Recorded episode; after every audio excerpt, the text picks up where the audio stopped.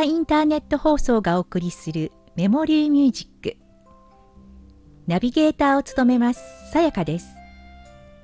今回はたおやかカーラ版から2014年6月不詳猫いろはちゃんは埼玉県動物指導センターという行政施設に収容されました。埼玉県動物指導センターでは収容後3日が経過すると飼い主などの迎えがない動物は殺処分されてしまいます。チームゼロでは2014年から収容された負傷猫の保護を行っていていろはちゃんも対象になったのだといいます。いろはちゃんはセンターに収容された時推定3歳。雨でずぶ濡れになっていて頭蓋骨骨折。顎にも切り傷がありました。負傷猫の中でも特に重篤な状態で命が危ぶまれるような状態だったといいます。チームゼロの A さんは瀕死の重傷の子が誰にも生きていたことさえ知らされずセンターで死んでいくのは忍びない。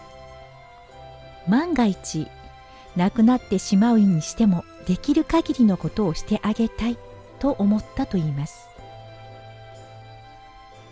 もうダメかもしれないと思われたいろはちゃんはチームゼロに保護された後長い入院生活を送ることになりました。なんとか一命を取り留め愛情豊かな預かりボランティアさんの家で大切に飼育されました。神奈川県に住む B さんはいろはちゃんと出会う前にも保護猫を2匹飼っていました。1匹目は自宅の庭に出入りし始めた猫で首輪をしていました。ポスターを貼ったり人に尋ねて飼い主さんを探したりしたが近所で亡くなったおばあさんの猫ではないかということが分かり B さんが飼うことになったといいます。2匹目の猫も敷地内に迷い込んできて迷子か野良猫かは分からなかったが B さんの家の猫になりました。2014年12月2匹目の猫を21歳で亡くした時私たち夫婦の年齢のことを考えるともう猫を飼うことはないかなと思ったのです。でもなんとなく里親募集サイトを見ていたらいろはの写真が出てきました。死体の真ん中で毛色が茶色と黒色に分かれていて先々代と先代の猫の生まれ変わりではないかと思ったんです。先々代の猫は茶色い猫で仙台の猫は黒っぽい三毛猫だったんです。2匹の猫の色が半分ずつ入っていってわーっと思い即決でいろはの里親になろうと決めました。B さんが何があってもいろはちゃんの里親になると決めていたので一目会うこともなく家に連れてきてもらったといいます。2015年1月11日いろはちゃんは B さんの家にやってきました。1週間から10日くらいはタンスの後ろに入ったまま隠れていて手からご飯をあげようとしても食べなかったといいます。さすがに夜人が寝静まるとご飯を食べていたようでした。私はアンパンが好きで明日残りの半分を食べようとテーブルの上に置いておいたのですが朝下に落ちていたこともありました。でも私にはすぐに懐いてベタベタするようになりました。主人になれるのには3年半もかかったんですよ。人見知りが激しくインターホンが鳴っただけで慌てて逃げるいろはちゃん。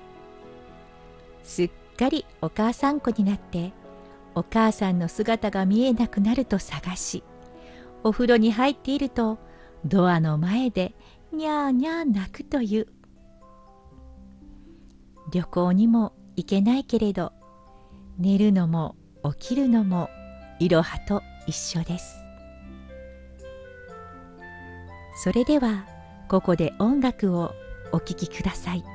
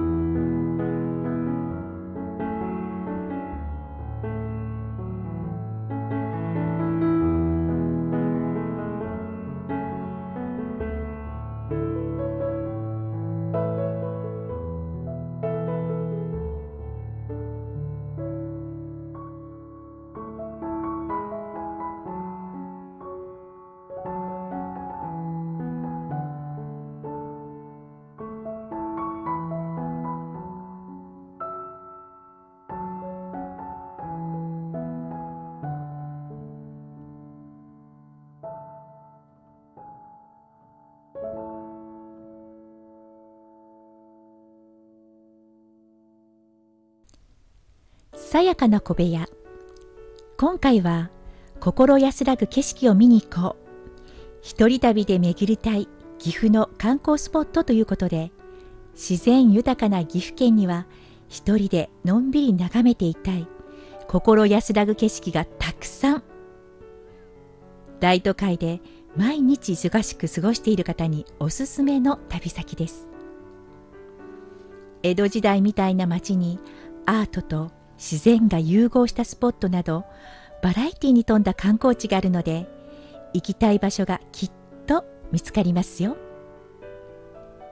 自然に触れ合える岐阜の観光スポットをご紹介します。はじめに水車のある景色に癒される馬込宿。中山道は東京日本橋と京都三条大橋を結ぶ五街道の一つ。中でも山越えに備える旅人が集まった岐阜馬込周辺ではいくつもの宿場が発展しました。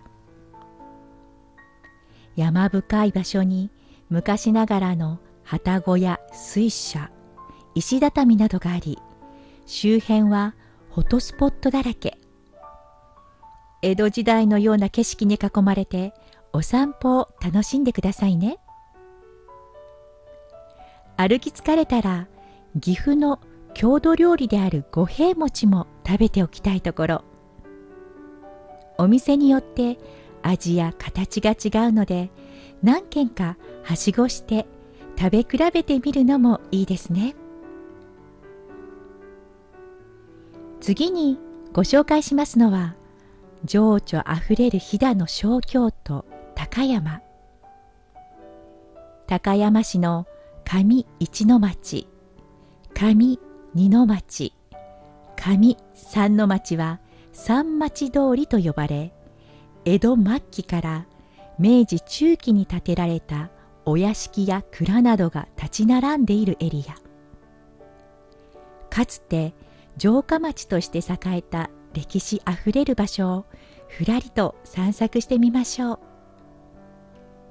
時間ごと季節ごとに景色ががらりと変わるので何度も足を運びたくなります。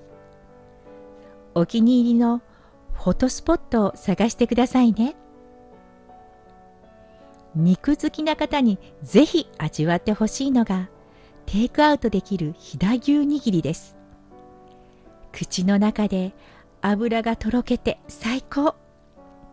ほっぺたが落ちる美味しすぎると虜になる人が続出しているんです。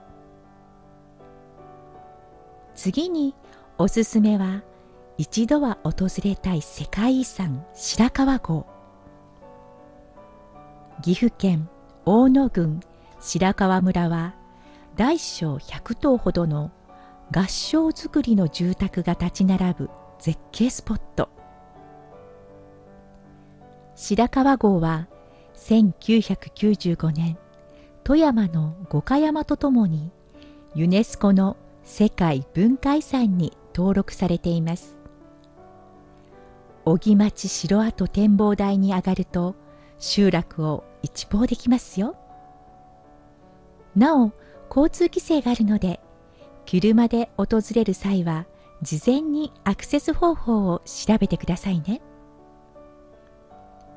小木町合掌集落で最大規模を誇る和田家住宅は現在も住居として活用されている国指定の重要文化財です。1階と2階部分を一般公開中。館内ではガイドさんが建物の歴史や構造などについて教えてくれます。建物内部の貴重な写真を撮影できるほか炭の灯るいろり裏ではほっこり休憩もできますよ。最後にご紹介しますのは人気継続中モネの名画にそっくりな名もなき池。関市の根道神社には地元で名もなき池モネの池と呼ばれる池があります。印象派を代表する画家クロード・モネが描いた睡蓮の池のように美しい絶景スポットです。この池では頭部にハート柄がある鯉が泳いでいてこの鯉を見ると恋愛成就するという噂も。じっくり時間をかけて探したいですね。それではここで音楽をお聴きください。